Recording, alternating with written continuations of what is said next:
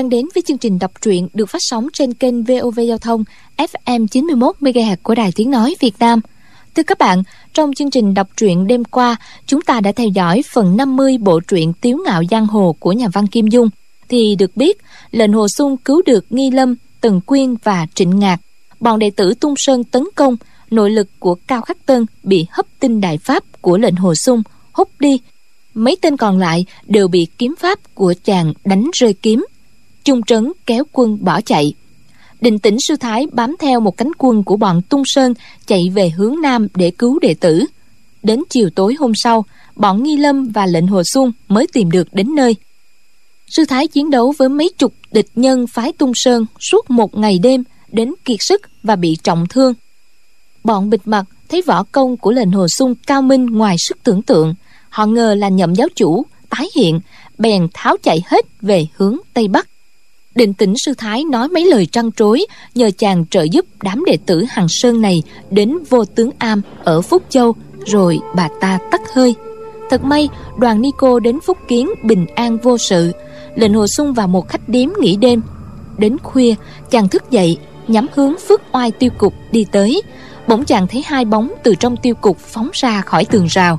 Hai người chạy nhanh đến một ngôi nhà lớn bỏ hoang lâu ngày, nằm trong ngõ hẻm hướng dương lệnh hồ sung phi thân lên nóc nhà, nhìn vào. Nhạc linh sang và lâm bình chi vừa trò chuyện, vừa bới tìm bí kíp tịch tà kiếm phổ. Thì ra, mấy tháng nay, đêm nào họ cũng trốn đến đây lục soát, đào xới mà chưa có kết quả. Như vậy, bí kíp này đang ở đâu? Mời quý vị và các bạn đón theo dõi phần đọc truyện tiếp sau đây sẽ được rõ.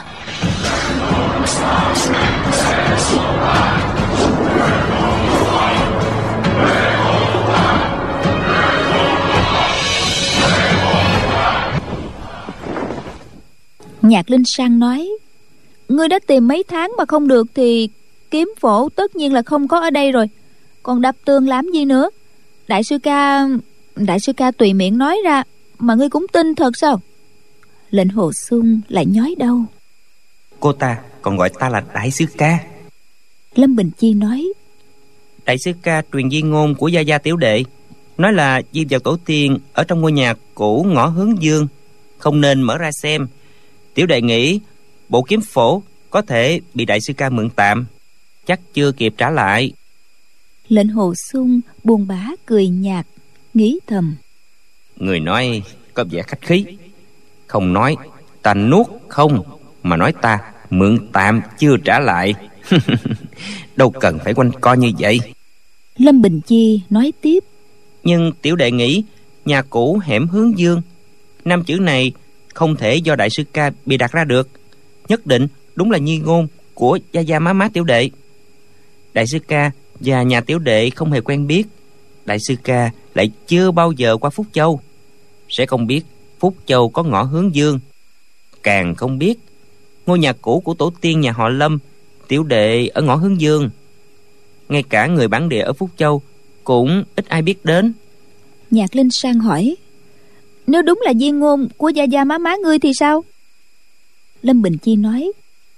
Đại sư ca truyền thuật lại di ngôn của gia gia tiểu đệ, còn nhắc đến hai chữ mở ra, thì không biết mở ra xem tứ thư ngũ kinh hay sổ sách cũ gì.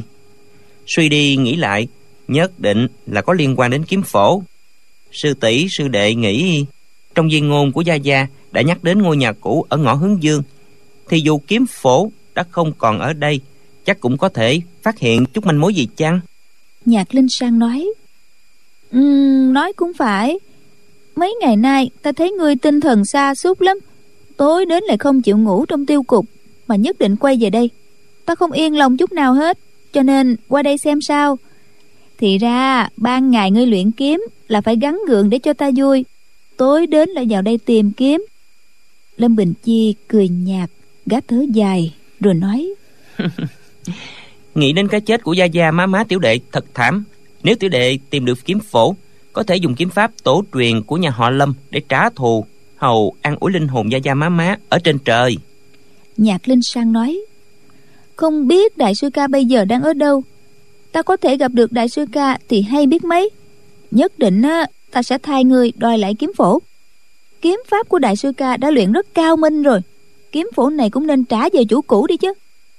Tiểu lâm tử nè, ngươi đừng nghĩ ngợi gì nữa. Không cần ở trong ngôi nhà cũ này lục lạo tìm kiếm mãi đâu. Nếu chưa có kiếm phổ á, thì nội diệt luyện xong tử hà thần công của gia gia ta cũng đủ để ngươi báo thù rồi. Lâm bình chi nói, đương nhiên rồi, nhưng gia gia và má má khi còn sống, bị người tra tấn nhục mạ rồi chết thảm như vậy, nếu có thể lấy kiếm pháp của lâm gia tiểu đệ báo thù mới khiến cho phù mẫu hả giận. Hơn nữa tử hà thần công của bổn môn xưa này không dễ truyền cho đệ tử. Tiểu đệ là nhập môn sau cùng dù ân sư sư nương có chiếu cố các vị sư huynh sư tỷ cũng sẽ không phục. Nhất định họ sẽ nói nhất định nói. Nhạc linh sang vội hỏi nhất định nói cái gì? Lâm bình chi nói nhất định nói tiểu đệ chưa chắc thực lòng với sư tỷ. Chẳng qua muốn dòm ngó bộ tử hạ thần công nên làm cho sư phụ sư nương vui lòng mà thôi. Nhạc linh sang nói hơ người ngoài thích nói sao thì nói cứ mặc kệ họ đi. Chỉ cần ta biết á ngươi thật lòng với ta là được rồi. Lâm bình chi cười nói sao sư tỷ? Biết tiểu đệ thật lòng? Nhạc linh sang đánh bóp một tiếng không biết là đánh mạnh vào vai hay vào lưng của gã. Cuộc cáo gắt nói cái gì? Ta biết mà người giả nhân giả nghĩa lòng lan giả sói mà. Lâm bình chi cười nói thôi được đi lâu như vậy chúng ta phải về thôi. Tiểu đệ đưa sư tỷ về tiêu cục. Nếu bị sư phụ và sư nương biết được thì hỏng bét hết. Nhạc linh sang nói người đuổi ta về chứ gì? Người đuổi ta về thì ta về ai mướn người đưa tiễn chứ? Cô nói giọng rất không vui. Lệnh hồ xuân biết bây giờ nhất định cô ta đang chu miệng. Động chút là giận hờn để người khác phải đau lòng. Lâm bình chi nói, sư phụ nói, tiền nhiệm giáo chủ ma giáo nhậm ngã hành tái xuất giang hồ. Nghe đầu, lão đến địa phận phúc châu. Người này võ công cao cường, không thể lường được. Lòng dạ thủ đoạn rất tàn độc. Sư tỷ đi đêm một mình, nếu không may gặp phải lão thì thì biết làm sao? Lệnh hồ sung thầm nghĩ. Thì ra chuyện này sư phụ đã biết rồi. Phải rồi ta náo loạn trên tiên hà lĩnh như vậy ai ai cũng đều nói là nhậm ngã hành tái xuất. Có lý nào sư phụ không biết tin này được? Ta cũng không cần viết thư báo tin cho sư phụ nữa.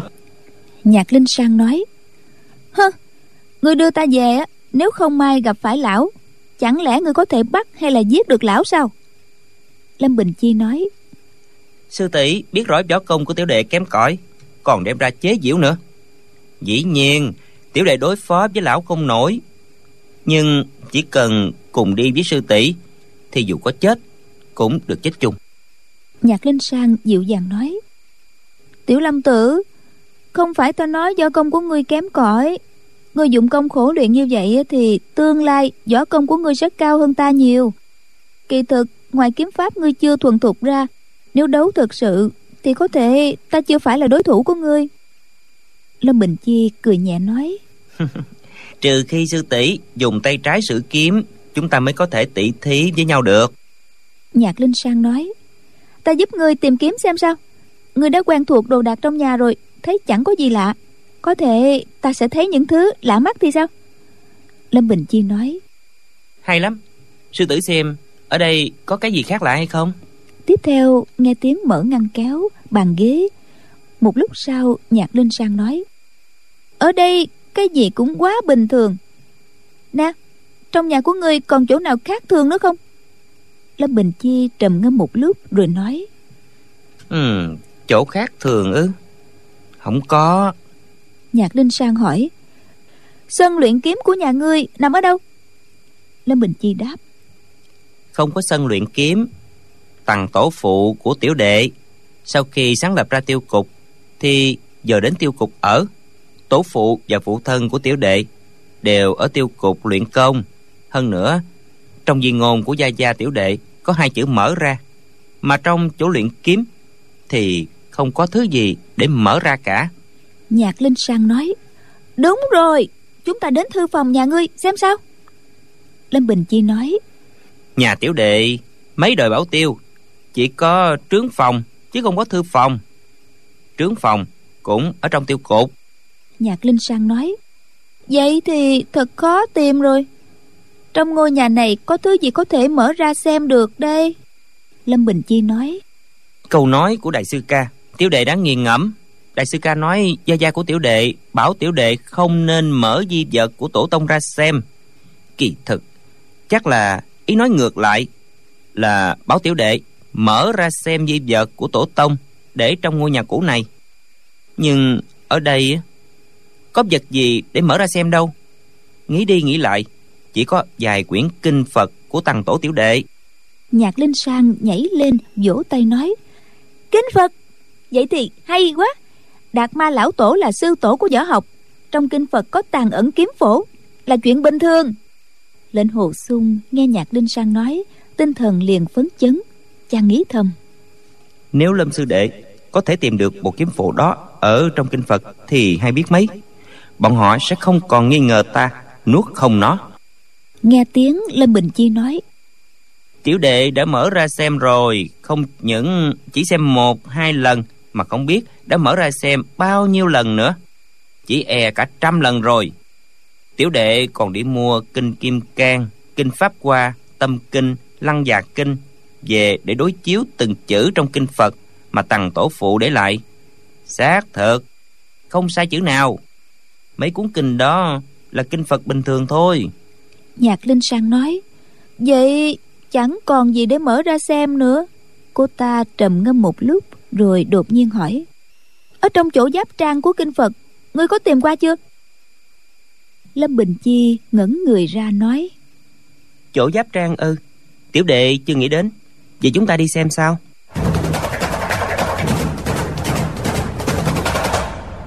Hai người cầm hai ngọn nến cùng dắt tay nhau từ sương phòng đi về hướng hậu diện. lệnh hồ xuân đi theo. Hắn thấy cửa sổ của một gian phòng có ánh đèn hắt qua. Sau cùng, hai người đi đến một gian phòng ở góc tây bắc.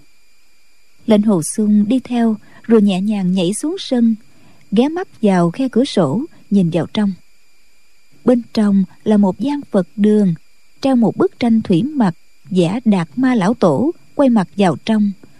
Thể hiện lại cảnh ngài diện bích chín năm. Phía tây phật đường có một tấm bồ đoàn rất cũ. Trên bàn để một cái mỏ, một cái chuông và một chồng kinh phật. Lệnh hồ xuân thầm nghĩ. Vị lâm lão tiền bối này sáng lập ra phước qua tiêu cục. Năm xưa quay danh chấn động xa gần sát thương, không biết bao nhiêu lục lâm đại đạo. Chắc lúc về già, lão ở đây sám hối nghiệp sát trong đời. Lệnh hồ sung tưởng tượng một vị anh hùng hào kiệt khét tiếng giang hồ. Đến lúc về già, ngồi trong phật đường tĩnh mịch, gõ mỏ tụng kinh. Lòng cảm thấy thật tịch mịch thê lương. Nhạc linh sang cầm một bộ kinh, nói, chúng ta thử rộng kinh ra xem, giữa trang có cái gì không? Nếu không có gì thì lấy đinh đóng lại như cũ. Ngươi xem có được không vậy? Lâm bình chi nói. Được. Rồi gác cầm một quyển kinh kéo đứt sợi dây đóng cuốn kinh lấy từng trang mở ra kiểm tra chỗ giáp trang có tích tự gì không. Nhạc linh sang mở một cuốn kinh phật khác cầm từng trang soi vào ánh đèn. Lệnh hồ xuân nhìn cái bóng sau lưng cô ta thấy bàn tay cô ta trắng muốt như ngọc tay trái đeo một cái vòng bạc có lúc mặt cô hơi nghiêng, hai người bốn mắt giao nhau, cùng cười rồi lại kiểm tra từng trang kinh. Không biết do ánh đèn chiếu vào hay do má của cô ta ửng hồng, nhưng đủ để thấy mặt cô ta tươi như hoa đào ngày xuân. Lệnh hồ sung đứng ngoài cửa, nhìn đến ngẩn ngơ. Hai người mở hết cuốn kinh này qua cuốn khác. Một lúc lâu sau, đã mở hết 12 quyển kinh Phật để trên bàn. Bỗng nhiên, lệnh hồ xuân nghe sau lưng có tiếng động nhẹ. Chàng thụp người xuống, quay đầu lại. Thấy bóng hai người từ trên nóc nhà hướng nam tiến lại. Cùng ra hiệu với nhau nhảy vào sân. Họ nhảy xuống không một tiếng động, ghé mắt qua khe cửa nhìn vào trong. Một lúc lâu sau, Nhạc Linh Sang nói Mở ra hết rồi mà không thấy gì hết giọng nói của cô ta rất thất vọng bỗng nhiên cô lại nói à tiểu lâm tử ta nhớ ra rồi chúng ta đi kiếm một chậu nước lại đây. Giọng nói của cô có vẻ phấn khởi. Lâm bình chi hỏi để làm gì? Nhạc linh sang nói hồi còn nhỏ đó ta đã từng nghe gia gia kể qua câu chuyện có một loại cỏ ngâm vào chất cường toan dùng để viết chữ. Chữ viết khô rồi không thấy gì nữa nhưng nếu ngâm cho ướt thì chữ lại hiện ra lệnh hồ sung lòng chua xót. Nhớ lúc sư phụ kể câu chuyện này, nhạc linh sang mới có tám, chín tuổi và mình mười bảy, mười tám tuổi. Câu chuyện cũ năm xưa bỗng hiện lên trong đầu. Chàng nhớ ngày hôm đó cùng với cô ta đi bắt dế để chọi. Chàng bắt con dế to nhất, khỏe nhất nhường cho cô ta, mà cô vẫn thua hoài. Cô ta khóc mãi không nín. Chàng phải bày trò khôi hài mãi cô ta mới bật cười không giận nữa. Hai người cùng đi đến xin sư phụ kể chuyện cổ tích. Lệnh hồ xuân nhớ lại chuyện này nước mắt chàng lại ứa ra. Lâm bình chi nói đúng phải thử xem sao. Gã quay người đi nhạc lên sang nói ta đi với ngươi. Nói rồi nắm tay nhau đi ra ngoài. Hai người mới đến núp sau cánh cửa sổ nín thở bất động một lúc sau, lâm bình chi và nhạc linh sang, mỗi người bưng một chậu nước đi vào phật đường, lấy bảy, tám trang kinh phật mở ra nhúng vào chậu nước. Lâm bình chi nôn nóng lấy một trang kinh phật soi vào ánh đèn. Không thấy có tích tự gì. Hai người thử hơn hai chục trang mà không phát hiện ra chút gì khác lạ. Lâm bình chi thở dài nói, thôi đừng thử nữa. Không có chữ nào viết trên đó đâu lâm bình chi vừa nói hai câu này. Hai người núp ngoài cửa sổ nhẹ nhàng đi vòng ra cửa lớn không một tiếng động. Họ đẩy cửa đi vào. Lâm bình chi quát lên. Ai đó? Hai người xông thẳng vào cửa thế nhanh như gió. Lâm bình chi dung tay toan đỡ thì đã bị một người điểm trúng quyệt. Nhạc linh sang mới rút trường kiếm ra được một nửa. Song chỉ của địch nhân đã nhắm đâm vào mắt cô ta. Nhạc linh sang đành phải buông chui kiếm giơ tay lên gạt ra. Tay phải người đó chụp ba cái đều nhắm vào yết hầu của cô. Nhặt lên sàn, kinh hãi, lùi lại hai bước. Lưng tựa vào bên bàn thờ, không cách nào lùi lại được nữa. Tay trái của người đó dung lên cao, nhắm đánh xuống đầu cô. Nhặt lên sàn đưa song chưởng lên đỡ. Không ngờ chưởng này của người đó là hư chiêu. Tay phải điểm ra trúng hông bên trái của nhạc linh sang cô đứng tựa vào bàn thờ không nhúc nhích được nữa. Lệnh hồ xuân chứng kiến mọi việc, chàng thấy nhất thời không lo gì cho tính mạng của nhạc linh sang và lâm bình chi, nên cũng không dội ra tay cứu, chờ xem bọn địch nhân lai địch như thế nào. Hai người này nhìn đông, nhìn tây, một người nhấc cái bồ đoàn dưới đất lên xé làm đôi, người kia đánh bớt một chưởng, cái mỏ bể thành bảy tám mảnh. Lâm bình chi và nhạc linh sang không nói, không nhúc nhích được thấy chưởng lực của hai người này như đao như kiếm. Họ xé rách bồ đoàn đánh dở cái mỏ thì rõ ràng đến tìm tịch tà kiếm phổ. Lâm bình chi thầm nghĩ không ngờ kiếm phổ lại giấu trong bồ đoàn và mỏ. Nhưng thấy trong bồ đoàn và mỏ không có cất dấu vật gì lòng gá mừng thầm. Hai người này khoảng 50 tuổi một lão hói đầu còn một lão tóc bạc trắng cả hai hành động thần tốc. Trong khoảnh khắc, đã đánh dở tất cả những đồ vật để trong phật đường, trên bàn thờ. Cho đến khi không còn vật gì để đánh dở nữa, thì ánh mắt của hai người đều nhìn lên bức tranh vẽ hình đạt ma lão tổ. Lão đầu hói đưa tay trái ra, nắm lấy bức tranh. Lão đầu bạc đưa tay ra cản, rồi y quát. Khoan đã, huynh đệ, nhìn ngón tay của lão kìa ánh mắt của lệnh hồ xuân lâm bình chi nhạc linh sang đều nhìn vào bức tranh. Thấy trong bức tranh tay trái của đức đạt ma để ở sau lưng dường như nắm kiếm quyết còn ngón trỏ của tay phải chỉ lên nóc nhà. Lão đầu hói hỏi ngón tay của lão có gì là lạ đâu? Lão đầu bạc nói không biết thử xem sao. Lão tung người lên song chưởng nhắm đúng vào chỗ ngón tay trỏ của đức đạt ma trong bức tranh chỉ. Lão đánh một chưởng lên nóc nhà. Rầm một tiếng bụi màn nhện rớt xuống mù mịt. Lão đầu hói nói đâu có gì đâu. Lão vừa nói bốn tiếng thì một bọc tròn từ trên nóc nhà rơi xuống. Đó là một cái áo cà sa của hòa thượng. Lão đầu bạc chụp lấy soi vào ánh đèn rồi vui mừng nói nó nó đây rồi. Lão mừng quýnh giọng nói cũng phát rung lên. Lão đầu hói hỏi. Sao? Lão đầu bạc nói. Huynh đệ xem đây nè. Lệnh hồ sung chăm chú nhìn thấy trên cà sa dường như thấp thoáng viết vô số chữ nhỏ. Lão đầu hói lại hỏi. Đây phải chăng là tịch tà kim phổ? Lão đầu bạc nói. Chắc chắn là kim phổ. Hai huynh đệ chúng ta hôm nay lập được đại công rồi. Huynh đệ đi thôi. Lão đầu hói vui mừng đến nỗi không ngậm miệng lại được. Lão cẩn thận xếp áo cà sa lại bỏ vào trong túi đưa tay trái chỉ vào nhạc linh sang và lâm bình chi rồi hỏi. Đập chết chúng không lệnh hồ sung cầm chui kiếm chỉ đợi lão đầu bạc lộ ra ý muốn giết lâm bình chi và nhạc linh sang thì hắn xông vào giết hai lão già ngay. Lão đầu bạc nói. Kim phổ đã ở trong tay, thì không cần kết thâm thù với phái hoa sơn nữa. Mặc bọn chúng đi thôi. Hai lão sánh dài ra khỏi phật đường, rồi vượt tường ra đi.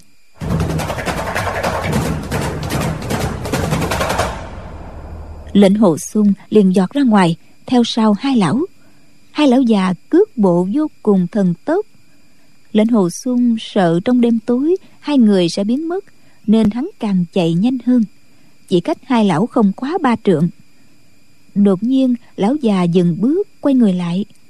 Chỉ thấy hào quang lóe lên một cái, lệnh hồ xuân cảm thấy vai phải và cánh tay đầu buốt. Chàng đã bị song đao của hai lão đồng thời chém trúng. Hai lão dừng lại đột ngột, rồi quay người phóng đao. Sự việc xảy đến nhanh như chớp. Nội lực của lệnh hồ xuân thâm hậu, kiếm pháp cao minh, nhưng kỹ thuật ứng biến quá chiều lúc lâm địch so với hạng đệ nhất cao thủ thì còn kém xa. Khi đối phương đột ngột xuất chiêu, đừng nói rút kiếm ra đỡ gạt, mà ngay cả đụng ngón tay đến chui kiếm cũng không kịp. Chàng đã bị thương rồi. Đao pháp của hai lão già cực nhanh, chiêu đầu tiên đã đắc thủ, nên chiêu thứ hai liền chém đến. Lệnh hồ sung kinh hãi, vội nhảy lùi ra sau. May mà nội lực của chàng cực kỳ thâm hậu nên nhảy một cái đã lùi ra hai trượng. Tiếp theo, chàng tung người nhảy lùi hai trượng nữa. Hai lão già thấy lệnh hồ sung bị trọng thương mà vẫn nhảy nhanh như vậy, đều giật mình. Cả hai xông lên. Lệnh hồ sung liền quay người chạy đi. Lúc đầu, vai và cánh tay bị thương không đau lắm, bây giờ đầu muốn ngất đi mấy lần. Chàng nghĩ thầm. Hai lão này ăn cắp áo cà sa chắc trên áo chép từ ta kiếm phổ, thì nỗi quan uổng của ta suốt đời không giải được. Bất cứ giá nào, ta cũng phải đoạt về để trả cho lâm sư đệ. Lệnh hồ sung liền cố chịu đau, đưa tay rút trường kiếm ra. Chỉ được một nửa thì rút không nổi nữa. Sau khi cánh tay phải bị trúng đau, chàng không cách nào dẫn khí được. Bỗng nghe phía sau có tiếng gió cơn đau của địch nhân chém đến lệnh hồ sung đề khí nhảy vội về trước. Tay trái cố sức giật mạnh một cái, kéo đứt cả thắt lưng mới nắm được trường kiếm trong tay. Chàng dẫn kinh lực quăng vỏ kiếm xuống đất, rồi quay người lại, nhưng cảm thấy khí lạnh xông vào mặt, song đao đã đồng thời chém đến. Lệnh hồ sung lại nhảy lùi. Lúc này trời đã gần sáng, nhưng trước khi trời sáng lại tối sầm lại. Ngoài ánh đao lấp loáng ra mở to mắt cũng không nhìn thấy gì hết. Lệnh hồ xuân đã học được độc cô cổ kiếm. Yếu chỉ của kiếm pháp này là thấy được chỗ sơ hở trong chiêu số của địch nhân mới thừa thế mà đánh vào. Bây giờ không nhìn thấy được chiêu thức và thân pháp của địch nhân, nên kiếm pháp không sử ra được. Chàng cảm thấy tay trái lại đau buốt vì bị đau của địch nhân chém một đường. Đành phóng kiếm trên chết ra, rồi dội chạy đi tay trái cầm kiếm, bịch vào chỗ vết thương, ở vai phải, để khỏi bị mất nhiều máu. Hai lão già đuổi một lúc, nhưng cước bộ của lệnh hồ sung cực nhanh. Hai lão đuổi không kịp. May mà hai lão đã đoạt được kiếm phổ, không muốn sinh thêm nhiều chuyện rắc rối. Liền dừng lại, không đuổi theo nữa, rồi quay người đi. Lệnh hồ sung la lên. Nè, tặc tử to gan, ăn trộm rồi định bỏ trốn hả? Lệnh hồ sung quay người đuổi theo. Hai lão già tức giận liền quay người lại dung đao nhắm chém lệnh hồ sung. Chàng không dám giao đấu chính diện với hai lão nên bỏ chạy. Lòng ngấm ngầm cầu khẩn. Có ai cầm ngọn đèn lồng qua đây thì hay biết mấy? Lệnh hồ sung chạy được mấy bước bỗng nhanh trí nhảy lên nóc nhà nhìn bốn phía một lượt thấy trong gian nhà phía trước bên trái có ánh đèn tỏa ra. Chàng liền chạy nhanh về hướng có ánh đèn. Hai lão già dừng lại không đuổi theo nữa. Lệnh hồ sung cúi người lấy hai miếng ngói ném qua hai lão rồi quát lên. Các người ăn cắp tịch tà kiếm phủ của lâm gia. Một tên đầu hói một tên đầu bạc. Dù có chạy đến chân trời góc biển hán tử võ lâm cũng phải bắt các người bầm ra muôn mảnh. Chát chát hai tiếng vang lên. Hai miếng ngói rớt xuống đường đá xanh dở tan tành. Hai lão già nghe đối phương la lên tên tịch tà kiếm phổ, liền đuổi theo về hướng ngôi nhà. Lệnh hồ sung nghe chân mình nhũng ra, lực khí càng lúc càng yếu dần. Chàng hít mạnh một hơi, nhắm về hướng có ánh đèn mà chạy cuốn lên. Đột nhiên, chàng loạn choạng té từ trên nóc nhà xuống. Dội thi triển chiêu lý ngư đá đỉnh lộn người đứng dậy dựa vào bức tường. Hai lão già nhẹ nhàng nhảy xuống phân ra đứng hai bên. Lão đầu hói cười mang rợ y nói lão tử đã mở cho người một con đường sống mà ngươi không có chịu chạy đi. Lệnh hồ sung thấy đầu lão bóng lưỡng như bôi dầu lòng hắn rung lên. Thì ra trời đã sáng. Lệnh hồ sung cười nói hai vị thuộc môn phái nào? Tại sao muốn giết tài hạ mấy hả dạ lão đầu bạc dung đơn đao lên, nhắm đánh xuống đầu lệnh hồ sung. Lệnh hồ sung đưa kiếm qua tay phải, nhẹ nhàng phóng ra.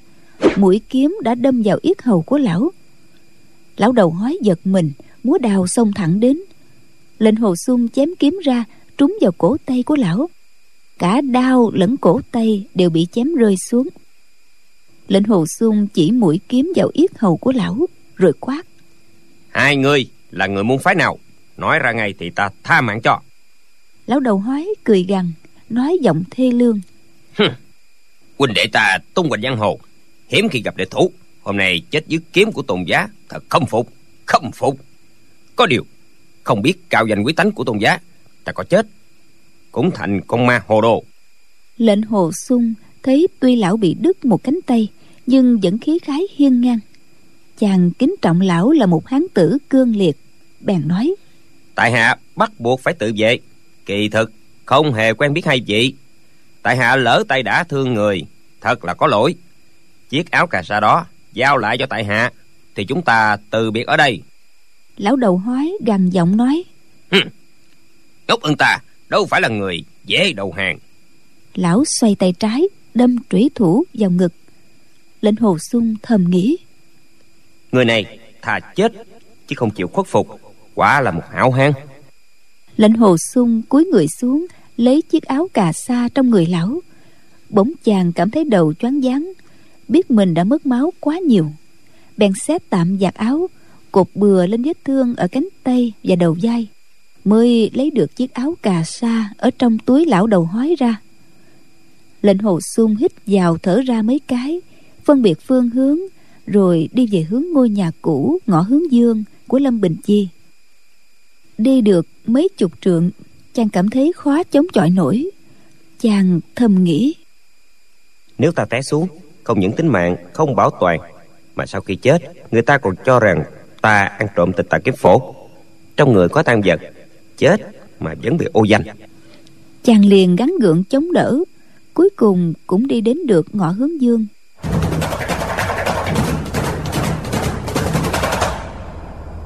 cổng lớn nhà họ lâm đóng chặt.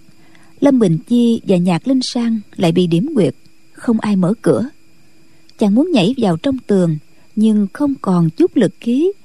Đành phải đập cửa mấy cái, rồi dung cước đá vào cánh cửa lớn. Cái đá này không mở ra được cánh cửa, mà còn khiến chàng bị dội người lại, rồi ngất đi. Sau khi lệnh hồ Xuân tỉnh dậy, thấy mình đang nằm trên giường, mở mắt ra thấy vợ chồng nhạc bất quần đứng ở đầu giường. Lệnh hồ sung vui mừng gọi.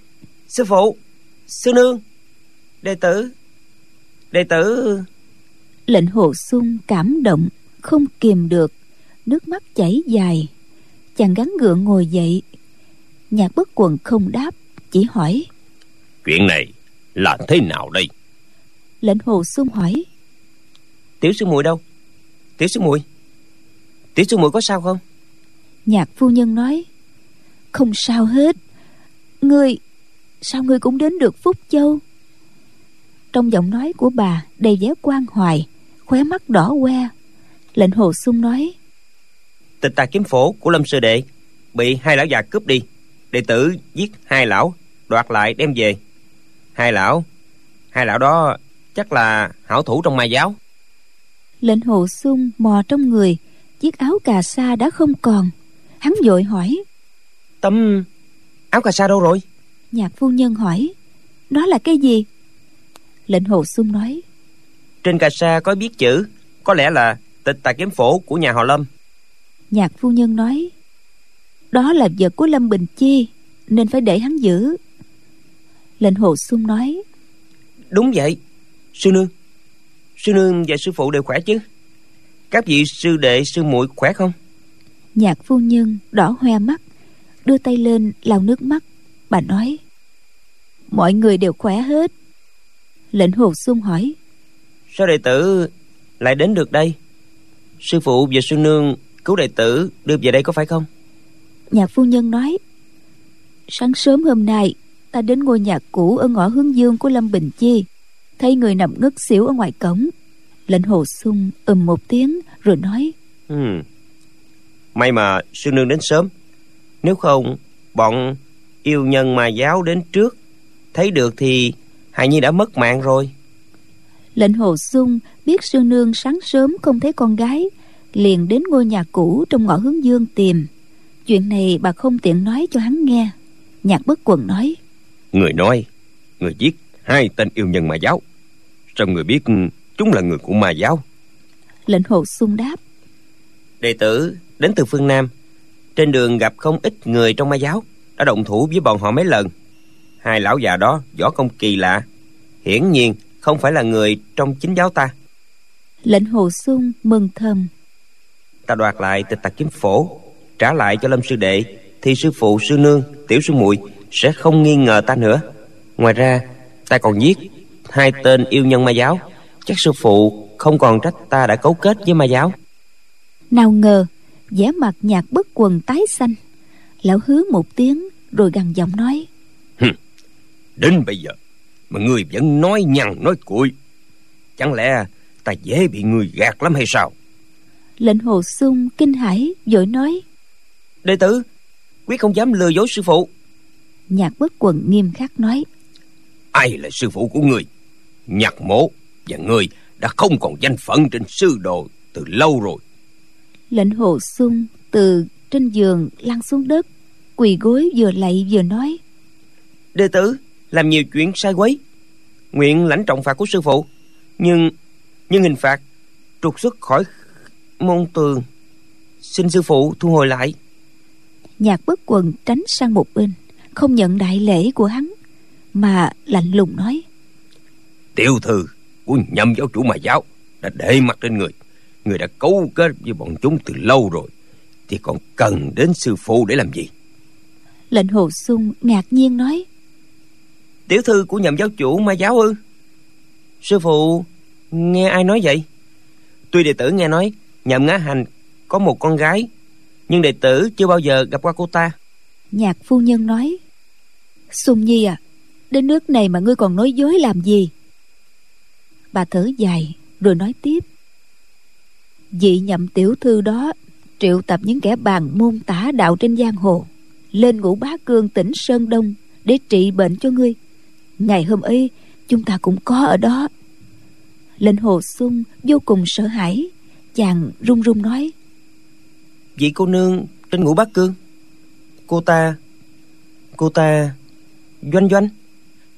Cô ta là con gái của nhậm giáo chủ ư? Nhạc phu nhân nói người cứ đứng dậy rồi hãy nói. Lệnh hồ sung từ từ đứng dậy lòng rất đổi quan mang chàng lẩm bẩm cô ta cô ta là con gái của nhậm giáo chủ sao? Chuyện này sao chưa nghe ai nói qua? Nhạc phu nhân không vui bà nói tại sao đối với sư phụ và sư nương mà ngươi còn muốn nói dối? Nhạc bất quần tức giận nói ai là sư phụ sư nương của hắn lão giơ tay đánh lên bàn một chưởng. Góc bàn liền bị dở mất một miếng. Lệnh hồ xuân oán sợ nói đệ tử quyết không dám lừa dối sư phụ sư nương. Nhạc bất quần gằn giọng nói nhạc mộ có mắt không trọng đã thu nhận thứ tiểu tử vô liêm sĩ như người thật là xấu hổ với anh hào thiên hạ. Có phải người muốn ta phải chịu ô danh? Người còn gọi một tiếng sư phụ sư nương thì ta lập tức giết người ngay. Lúc lão giận mặt hiện lên sắc tía. Lão đã thực tức giận đến cực điểm. Lệnh hồ xung dạ đưa tay dịnh thành giường mặt không còn chút máu. Chàng lão đạo muốn té. Chàng chuyển giọng. Bọn họ trị thương cho tại hạ là chuyện có thật. Nhưng nhưng không ai nói cho tại hạ biết cô ta là con gái của nhậm giáo chủ nhạc phu nhân nói, người thông minh, lanh lợi, cơ trí như vậy, tại sao không đoán ra được? Cô ta là một cô nương nhỏ tuổi, chỉ một câu nói đã điều động được những kẻ sĩ tả đạo của tam sơn ngũ nhạc. Ai ai cũng tranh nhau đến trị thương cho người. Trừ nhậm tiểu thư của ma giáo ra, thì ai có thể có quai quyền bằng trời như vậy? Lệnh hồ sung nói, đệ, tại hạ, lúc đó tại hạ chỉ biết cô ta là một vị bà bà. Nhạc phu nhân hỏi cô ta cải trang dung mạo làm sao? Lệnh hồ sung đáp đâu có nhưng nhưng lúc đó tại hạ chưa thấy mặt cô ta. Nhạc bất quần cười khẩy mấy tiếng nhưng nét mặt không có chút gì là cười. Nhạc phu nhân thở dài nói sung nhi ngươi đã lớn rồi mà tính cách cũng không thay đổi. Lời ta nói ngươi cũng không để tâm tới. Lệnh hồ sung đáp. Sư sư tại hạ ờ, đối với lời nói của lão nhân gia thật thật thật không? Chàng muốn nói tại hạ đối với lão nhân gia thật không dám cãi lời. Nhưng sự thật sư phụ và sư nương bảo chàng không được kết giao với người trong ma giáo. Chàng lại có liên quan với mấy người như doanh doanh hướng dẫn thiên nhậm ngã hành thì đâu chỉ là kết giao mà thôi. Nhạc phu nhân lại nói dù tiểu thư của nhậm giáo chủ đối xử tốt với ngươi ngươi vì muốn sống mà bảo cô ta tìm người trị bệnh cho ngươi hoặc giả còn có nguyên nhân. Nhạc bất quần tức giận nói có nguyên nhân cái gì? Vì muốn sống thì cái gì cũng làm được hết hay sao? Bình thường lão đối với sư phụ kim phu nhân này bao giờ cũng nhã nhặn, lịch thiệp. Nhưng hôm nay, lão lại cáo giận, gằn giọng cắt lời bà. Có thể thấy, lão vô cùng tức giận. Nhạc phu nhân hiểu rõ tâm trạng của trượng phu, nên cũng không chấp nhất.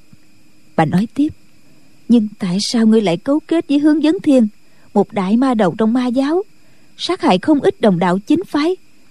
Hai tay của người đã nhuốm đầy máu của kẻ sĩ chính giáo. Người người mau đi đi.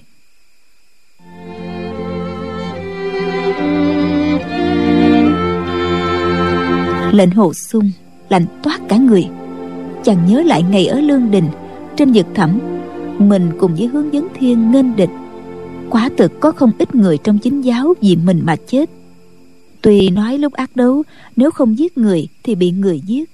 Thật là chuyện ngoài ý muốn nhưng lại kết thành món nợ máu đeo đẳng suốt đời. Nhạc phu nhân nói, dưới ngũ ba cường, người còn liên thủ với tiểu thư ma giáo, giết hại mấy đệ tử phái côn luân và phái thiếu lâm. Xuân nhi, trước đây ta xem người như con ruột của ta, nhưng chuyện đến nước này người sư nương người cũng bất lực rồi, không cách nào che chở cho người được nữa. Bà nói đến đây, hai hàng nước mắt chảy dài trên má lệnh hồ sung buồn bã nói. Đúng là hài nhi đã làm nhiều chuyện sai trái. Tội không thể tha. Nhưng chuyện mình làm mình chịu. Quyết không để thanh danh của phái hoa sơn bị ô nhục. Xin hai vị lão nhân gia mở pháp đường mời anh hùng các môn phái khác tham dự đem hài nhi ra xử quyết để tỏ rõ môn quy của phái hoa sơn. Nhạc bất quần thở dài nói. Lệnh hồ sư phó. Nếu hôm nay sư phó con là đệ tử môn hạ phái hoa sơn, thì chuyện này sẽ xử được. Tính mạng của sư phó mất đi, thì thanh danh của phái hoa sơn ta vẫn được toàn vẹn. Tin thầy trò giữa ta và sư phó vẫn còn. Nhưng ta đã sớm truyền thư đi khắp thiên hạ, trục xuất sư phó ra khỏi môn tượng những việc làm của sư phó từ nay về sau không còn dinh dáng gì đến phái hoa sơn nữa ta đâu có thân phận gì để xử trí sư phó. Chính ta không đối trời chung. Lần sau sư phó tác tệ mà gặp phải tay ta yêu tà gian tặc ai ai cũng muốn tru diệt thì ta không dễ tha cho sư phó đâu. Lão nói đến đây thì ngoài phòng có người gọi. Sư phụ sư nương. Đó là lao đức nặc. Nhạc bất quần hỏi. Chuyện gì lao đức nặc đáp. Bên ngoài có người muốn bái kiến sư phụ sư nương nói là trung trấn phái tung sơn và hai đệ tử của lão. Nhạc bất quần nói. Cựu khúc kim trung trấn cũng đến phúc kiến hay sao? Được để ta xem. Lão liền ra khỏi phòng. Nhạc phu nhân đưa mắt nhìn lệnh hồ sung trong ánh mắt chứa đầy sự bao dung dường như có điều gì muốn nói. Bà bảo lệnh hồ sung chờ ở đây rồi đi ra ngoài. Từ nhỏ, lệnh hồ sung đối với sư nương tình chẳng khác gì mẫu thân. Thấy bà tỏ vẻ thương yêu, lòng chàng hối hận vô cùng. Chàng thầm nghĩ, nhiều chuyện xảy ra như vậy là do ta hành sự theo bản tính, thị phi thiện ác không phân biệt rõ ràng, hướng đại ca rõ ràng không phải là chính nhân quân tử. Sao ta không hỏi nguyên do mà cứ xông vào giúp lão đấu? Ta chết cũng không tiếc nhưng làm cho sư phụ sư nương phải mất mặt. Trong phái hoa sơn có một đệ tử tác tệ như vậy thì ngay cả các sư đệ sư muội cũng hổ thẹn. Lệnh hồ sung lại nghĩ thì ra doanh doanh là con gái của nhậm giáo chủ. Chẳng trách bọn lão đầu tử tổ thiên thu đối với cô ta quá tôn sùng. Cô ta chỉ nói một câu đã khiến bao nhiêu hào sĩ trên giang hồ xung phong đi về đảo quan ở đông hải suốt đời không được trở về trung nguyên. Ôi, ta phải nghĩ ra mới phải. Trong võ lâm, trừ giáo chủ của mai giáo ra, thì ai có quyền thế như vậy? Nhưng lúc cô ta ở cùng với ta, kiều diễm thước tha, so với tiểu sư muội còn đẹp hơn ba phần. Làm sao mà ta nghĩ ra được cô ta lại là đại nhân vật trong ma giáo? Mà lúc nhậm giáo chủ bị đông phương bất bại cầm tù dưới đáy hồ làm sao con gái của lão lại có quyền thế ghê gớm vậy? Đang lúc tư tưởng lệnh hồ sung như triều dân bỗng nghe có tiếng bước chân. Một người thoáng vào phòng. Chính là tiểu sư muội mà chàng ngày đêm tưởng nhớ. Lệnh hồ sung gọi. Tiểu sư muội tiểu sư muội. Lệnh hồ sung không nói tiếp được nữa. Nhạc linh sang nói đại sư ca ơi, mau mau rời khỏi nơi đây ngay đi. Người phái tung sơn đang tìm đại ca để tính sổ đó. Giọng cô rất vội vã lệnh hồ sung vừa thấy nhạc linh sang thì chuyện to bằng trời cũng bỏ mặt cái gì phái tung sơn với không phái tung sơn, căn bản không cần để tâm đến. Chàng ngơ ngẩn nhìn cô ta. Bao nhiêu nỗi buồn vui cay đắng trỗi dậy trong lòng nhạc linh sang thấy lệnh hồ sung nhìn cô không chớp mắt. Mặt cô hơi ửng đỏ. Cô nói ơ có một người họ chung gì đó dẫn hai tên sư đệ nói đại sư ca đã giết người phái tung sơn nên họ truy tìm tới đây. Lệnh hồ sung ngẩn người ra buồn bã nói ta giết người phái tung sơn ư? Không có đâu. Bỗng rầm một tiếng cánh cửa bị đẩy ra nhạc bất quần tức giận hầm hầm đi vào. Ông gằn giọng nói lên hồ sung ngươi làm chuyện hay thật. Ngươi đã giết tiền bối võ lâm phái tung sơn mà lại nói là yêu nhân mà giáo để gạt ta. Lệnh hồ sung ngạc nhiên hỏi đệ tại hạ tại hạ đã giết tiền bối võ lâm phái tung sơn ư? Tại hạ tại hạ không có. Nhạc bất quần tức giận nói bạch đầu tiên ông bốc trầm ngốc ưng sa thiên vàng. Hai người này có phải do người giết hay không? Lệnh hồ sung nghe ngoại hiệu của hai người này nhớ lại lúc lão đầu hói tự sát đã nói câu ngốc ưng ta đâu phải là hạng người dễ đầu hàng. Như vậy lão đầu bạc kia là cái gì? Bạch đầu tiên ông bốc trầm rồi. Chàng bèn nói một lão đầu bạc một lão đầu hói quả thực do tại hạ giết tại hạ. Tại hạ không biết hai lão làm môn hạ của phái tung sơn. Họ xử đơn đao hoàn toàn không phải là võ công của phái tung sơn. Vẻ mặt nhạc bất quần càng nghiêm khắc hơn. Lão hỏi vậy hai người này đúng là do người giết ư? Lệnh hồ sung đáp dạ đúng. Nhạc linh sang nói gia gia lão đầu bạc và lão đầu hói đó. Nhạc bất quần quát lên đi ra ai bảo người vào đây ta đang nói chuyện. Ai cần ngươi chó miệng vào? Nhạc linh sang cúi đầu từ từ ra khỏi phòng. Lòng lệnh hồ sung vừa buồn bã vừa vui mừng. Tuy tiểu sư muội yêu lâm bình chi nhưng đối với ta vẫn còn có nghĩa tình. Cô ta dám ngắt lời phụ thân. Trước đó còn vào báo tin cho ta biết muốn ta mau tránh cái quả này. Nhạc bất quần cười nhạt nói Hừm, do công của các phái trong ngũ nhạc kiếm phái. Ngươi đều không biết hay sao? Hai vị bốc xa này ở ban chỉ của phái tùng sơn.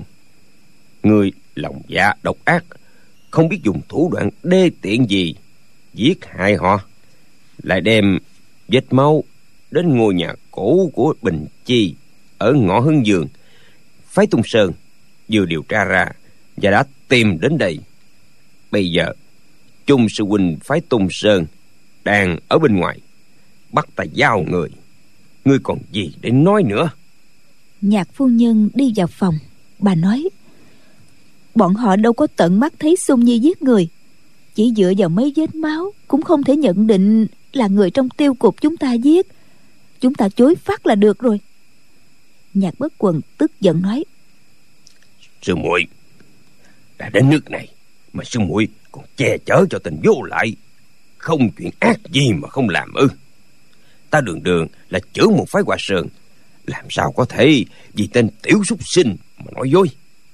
Sư muội sư muội, chúng ta hành xử như vậy thì tự làm cho thân bại danh liệt.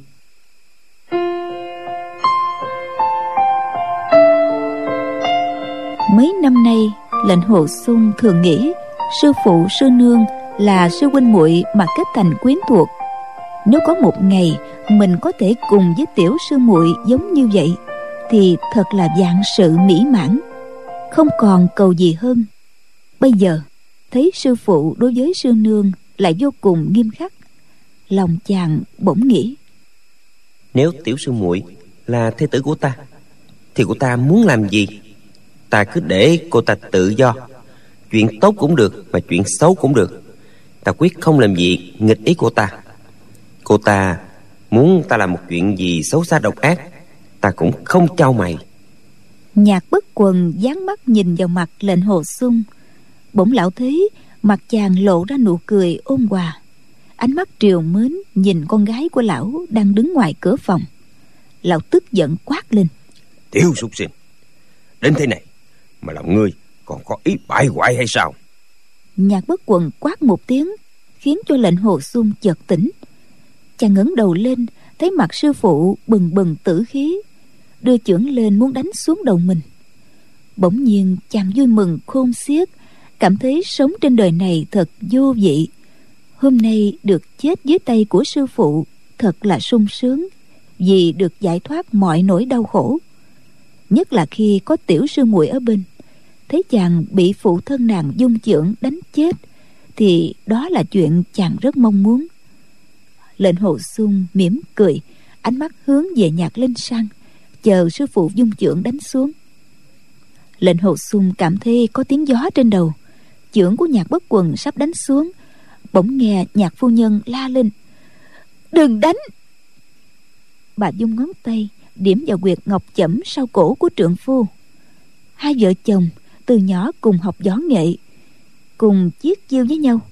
Dĩ nhiên cả hai rất hiểu nhau. Chỗ điểm quyệt này của nhạc phu nhân là một yếu quyệt chí mạng. Dĩ nhiên nhạc bất quần phải thu trưởng về để đỡ. Nhạc phu nhân thoáng một cái lạng người cản trước mặt lệnh hồ sung. Sắc mặt nhạc bất quần tái xanh lão tức giận hỏi. Sư muội sư muội làm cái gì vậy? Nhạc phu nhân vội la lên xuân nhi mau chạy đi con chạy đi. Lệnh hồ xuân lắc đầu nói. Đệ tử không đi. Sư phụ muốn giết đệ tử thì giết. Đệ tử đáng tội lắm. Nhạc phu nhân dậm chân nói. Có ta ở đây rồi lão không giết được ngươi đâu. Mau chạy đi chạy cho thật xa vĩnh viễn đừng quay lại đây nữa. Nhạc bất quần nói. Hắn mà đi thì ba người phái tung sơn ở ngoài sảnh chúng ta đối phó sao đây. Lệnh hồ sung thầm nghĩ. Thì ra sư phụ lo lắng không ứng phó nổi bọn chung trấn. Ta phải thay sư phụ đánh dẹp bọn chúng mới được. Lệnh hồ sung bèn lớn tiếng nói. Được để đệ tử đi gặp bọn chúng. Chàng nói vậy liền bước ra ngoài. Nhạc phu nhân la lên. Đừng có đi ra đó bọn chúng sẽ giết ngươi. Nhưng lệnh hồ sung đi ra rất nhanh. Chàng xông vào đại sảnh quả thấy cửu khúc kiếm chung trấn thần tiên đặng bá công cẩm mao sư cao khắc tân. Cả ba người phái tung sơn đang ngồi ở khách vị phía tây. Lệnh hồ sung ngồi vào ghế thái sư đối diện bọn họ rồi lạnh lùng hỏi. Các người đến đây làm gì? Bây giờ lệnh hồ sung còn mặc y phục của điếm tiểu nhị đã bỏ bộ râu quai nón hoàn toàn không giống vị tham tướng lúc bọn họ gặp giữa đêm trong khách điếm ở trấp bát phố. Bọn chung trấn ba người bỗng thấy một thanh niên rách rưới mình đầy vết máu vô lễ như vậy đều rất tức giận. Cao khắc tần quát. Ngươi là cái thái gì? Lệnh hồ sung cười nói. Ba người các ngươi là cái đồ trôi sông lạc chợ. Cao khắc tân sửng sốt thầm nghĩ. Sao hắn nói bọn ta là cái đồ trôi sông lạc chợ. Nhưng lão nghĩ chắc chẳng phải là lời nói hay ho gì. Lão tức giận nói mau đi mời nhạc tiên sinh ra đây. Người đâu có sức ngồi với bọn ta. Lúc này nhạc bất quần nhạc phu nhân nhạc đinh sang cùng với bọn đệ tử đều đến sau cửa ngăn nghe lệnh hồ sung đối đáp với ba người này. Nhạc linh sang nghe lệnh hồ sung nói ba người các ngươi là đồ trôi sông lạc chợ cô nhịn cười không được. Nhưng biết, trước mắt ba người này đều là hảo thủ phái tung sơn. Đại sư ca giết người của bọn họ, còn vô lễ đối với bọn họ như vậy, chắc họ phải động thủ. Đại sư ca sẽ gặp dữ nhiều lành ít, mà phụ thân và mẫu thân lại ở vào thế khó ra tay giúp đỡ đại sư ca được. Cô không biết phải làm sao. Lòng cô buồn, nên cười không nổi nữa lệnh hồ sung giả bộ hỏi. Nhạc tiên sinh là ai? À người nói đến trưởng môn phái hoa sơn có phải không? Ta cũng đang muốn tìm nhạc tiên sinh để trút giận đây. Phái tung sơn có hai tên đội bại. Một tên gọi là cái gì? Bạch đầu yêu ông bốc trầm. Còn một tên gọi là ngốc ưng sa thiên giang. Đã bị ta giết rồi. Nghe nói phái tung sơn còn có ba tên ôn vật đang trốn trong phước qua tiêu cục. Ta muốn nhạc tiên sinh giao người ra mà nhạc tiên sinh lại không chịu. Tức chết đi được tức chết đi được. Hắn lại lớn tiếng la. Nhạc tiên sinh phái tung sơn có ba tên ôn vật. Một tên gọi là lan thiết kiếm trung trấn một tên gọi là tiểu quỷ đặng bát bà còn một tên gọi là lái bì miêu cao khắc tân xin nhạc tiên sinh. Mau giao người ra đây. Ta muốn tính sổ với bọn chúng. Tiên sinh mà bao che cho bọn chúng thì không xong đâu. Ngũ nhạc kiếm phái của các người, đồng khí liên trì ta không giờ đũa cả nắm đâu. Nhạc bất quần nghe vậy, không khỏi sửng sốt. Biết hắn bô lô ba la chửi người ta như vậy là muốn chứng minh phái hoa sơn không dính dáng gì tới vụ giết người. Nhưng ba người phái tung sơn này thành danh đã lâu. Cửu khúc kiếm chung trấn là nhân vật cao cường. Nghe lệnh hồ sung mạt sát lão, thì rõ ràng hắn đã biết lai lịch của bọn chung trấn này. Trong cuộc chiến đấu ngoài miếu dược dương đêm nào, hắn đã đánh bại phong bất bình phe kiếm tông, rồi đâm mù hai mắt 15 tên cao thủ giang hồ. Kiếm pháp của hắn thật phi thường, nhưng bây giờ hắn đang bị trọng thương. Chỉ e hắn đứng cũng không vững tại sao lại dám to gan ngông cuồng khiêu chiến với bọn họ? Cao khắc tần tức giận nhảy phát lên. Lão tuốt kiếm ra khỏi vỏ toàn phóng kiếm về hướng lệnh hồ sung. Chung trấn giơ tay cản lại. Lão hỏi lệnh hồ sung. Tôn giá là ai? Lệnh hồ sung nói. Ta nhận ra ngươi mà ngươi không nhận ra ta. Phái tung sơn các ngươi muốn đem ngũ nhạc kiếm phái hợp làm một để phái tung sơn ngươi nuốt chửng bốn phái kia. Ba người các ngươi đến phúc kiến. Một là muốn đoạt tịch tại kiếm phổ của nhà họ lâm. Hai là muốn giết hại nhân vật trọng yếu của các phái hoa sơn và hàng sơn. Tất cả những âm mưu của các ngươi đều bị ta biết hết. Tức cười thật tức cười thật. Nhạc bất quần và nhạc phu nhân nhìn nhau thầm nghĩ. Lời hắn nói chưa chắc không có căn cứ